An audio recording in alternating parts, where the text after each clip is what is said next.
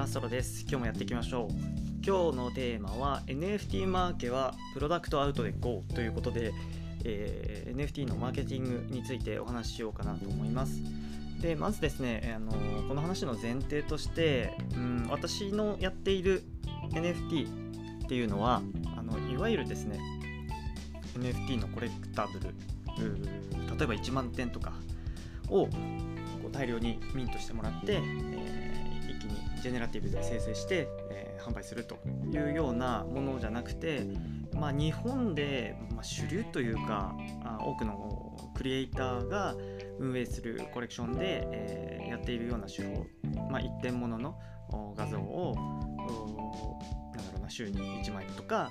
うん、2枚とかそういうふうになんだろうな一気に大量に売るっていうよりかはどちらかというとその1人でとか少数で、え運営していくようなスタイル、まあ、いわばそのクリプト忍者的なあの感じの運営をイメージして今日の話を進めていこうかなと思っています。ちょっとやっぱりあのー、大量ミント系の話だとまたちょっと異なってくるかなというふうに思ってるのでまあ、そこは気をつけて聞いてほしいなと思ってます。で、えっと、まず、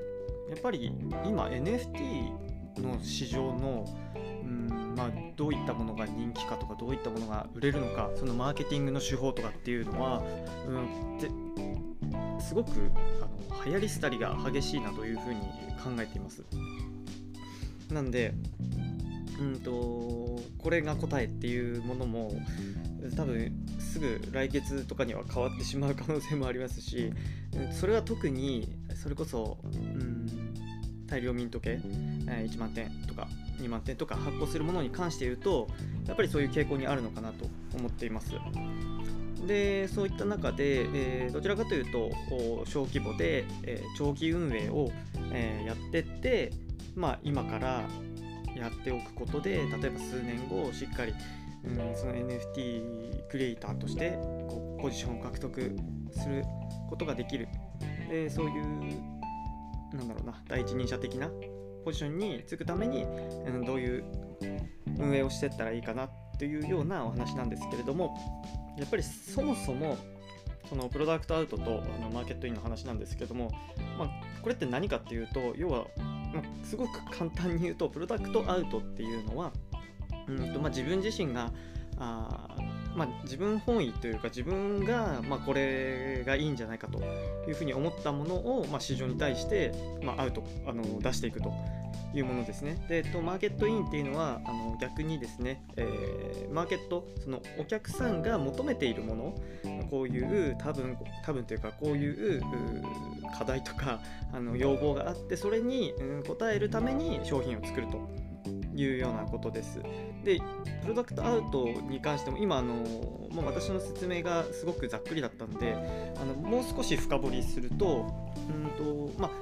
あ、なんだろうな、まだ顧客が気づいてないような、うんと、新しい価値観とか、うん、商品を、うん、こういうのもあるあるあのあるよっていう提案型みたいな風にも言えるかなと思います。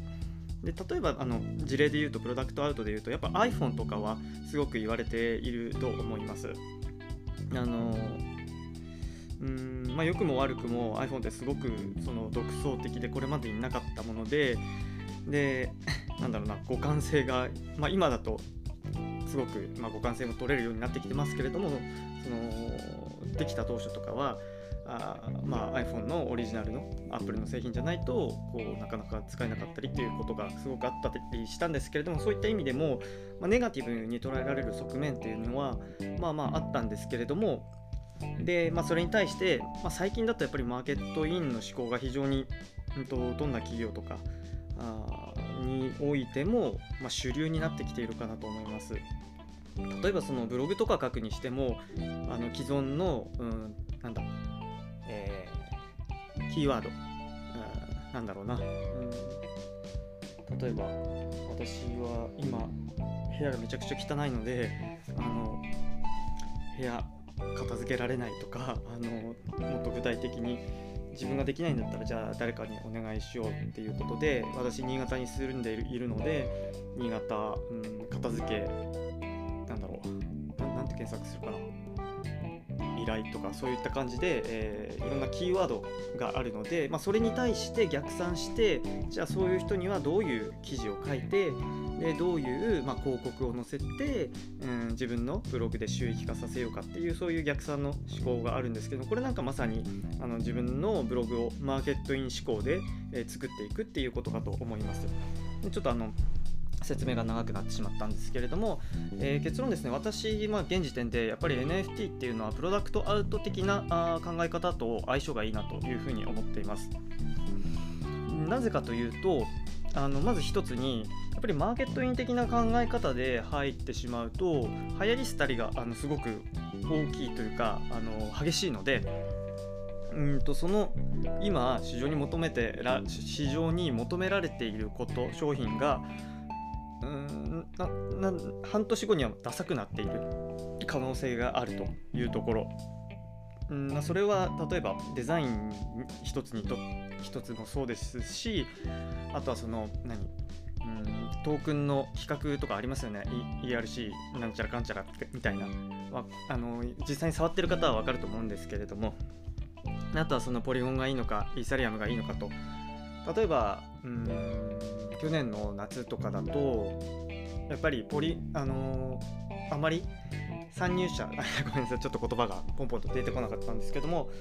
新しいその NFT 買う人が増えてきたので、えー、まあ、ポリゴンでその初心者というかあまり買ったことない人向けにその安価な、えー、コレクションやるのもいいよねっていう一つの選択肢だよねっていうようなあの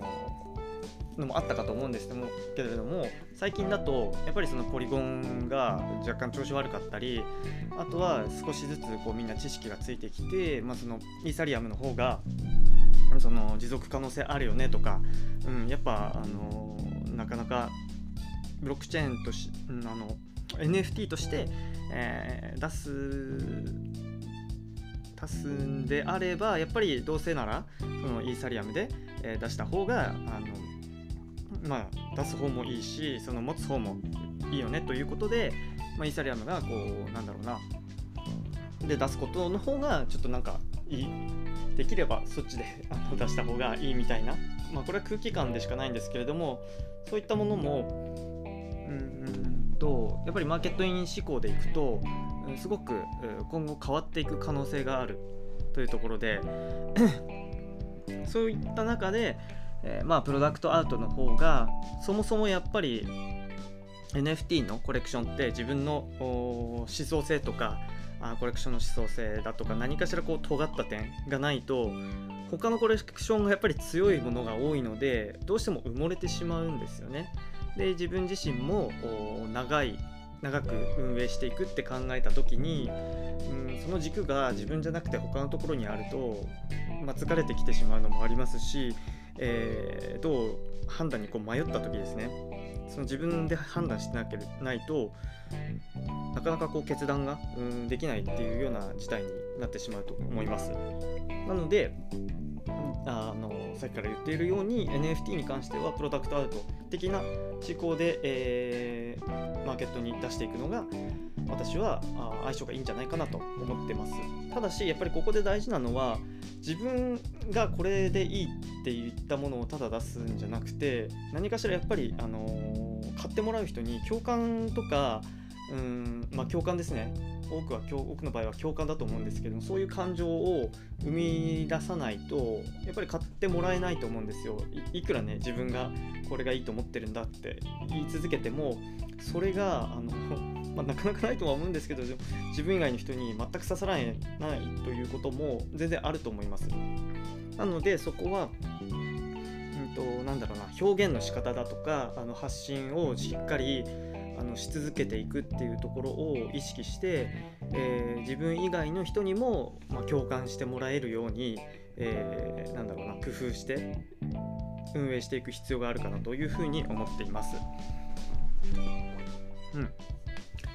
そうですねマーケットイン思考でいくとあマーケットイン思考で次あのマーケットイン思考の、まあ、メリットっていうのも、まあ、一方であるかと思ってます。というのはやっぱり短期的にはあの売れる可能性は高いんじゃないかなと思ってます。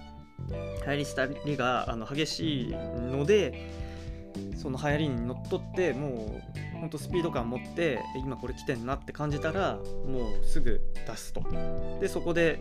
まあ回収してえー、まあその後は知らないというようなやり方もまあなくはないかなと思います。まあ、そういうふうにやってるプロジェクトというかそういう人たちもいるんじゃないかなというふうに思ってます。で、えー、そうですね。でメリットとしてはさっき言ったようにやっぱり長期的に見た時にその手法とかまあいろいろなものが廃れていくんじゃないかなという可能性はまああるかなという感じですね。はい。ということで、えー NFT マーケはプロダクトアウトで GO ということでちょっとね今日話なんか疲れてるのかわからないですけどもなんかうまく話せなかったなというふうに思ってるので改めてちょっとまとめますね、えー、まずね今回の話に関しては小規模というか私のような、まあ、1人とか2人とかで、えー、NFT のコレクションを運営していてでなんだろうな1万点とかそういうふうな大量ミント系ではなくて、まあ、一点物とか、まあ、一点物に限らずえー、なんだろうあんまりこう大量じゃなくて、まあ、小規模に運営して小規模で、えー、長期間運営していくことを目的としているしていると。で将来的にはこうある程度その NFT のクリエイターとかコレクションとして、まあ、今はま小さいかもしれないけれどもある程度のこうポジションを確立していきたいというふうなことを考えている人の、えー、コレクションのマーケティングに関してはまあ、マーケットイン思考はほどほどにやっぱり自分たちの思いだとか思想だとか、うんまあ、信念だとか、うん、そういった部分を、まあ、コレクションで、えー、表あの表現してでそれに、えー、共感してもらったりもらって、えー、お客さんに、えー、買ってもらうと。でやっぱりそこで共感してもらうにあたって自分たちがちゃんとそういった思いとかを相手に分かってもらうように、え発信することそして発信し続けることこれが大事だと思います。はい、でマーケットイン思考も、まあ、もちろんメリットもありますとで短期的には売上げがこう上がる可能性はありますよというところですね。はい、ただ長期的に見て、えもしかしたらデメリットの部分がこう大きくなってしまうんじゃないかという懸念がありますと。はい、という感じでしたね。はい、今日はちょっとお聞き苦しかったかもしれませんが、はい、また引き続き聞いていただけると助かります。今日はなんかあれですかね、お昼にちょっとあの、ズームである方とちょっと面談を、面談、なんだ、お話、打ち合わせしたのと、あとはその後、午後にスペース、コンさんがやってらっしゃるスペースに参加して、ちょっと話させてもらって、なんかそのせいなのか、舌が、口がちょっと回んなかったですね。新潟もね今日はすごい暑くて25度くらいになってるんじゃないかなっていう感じで皆さんもすごく暑くなってきたと思いますのでちょっと体調にはお気をつけてお過ごしください。今日も最後まで聞いていただいてありがとうございました。また次回お会いしましょう。さようなら。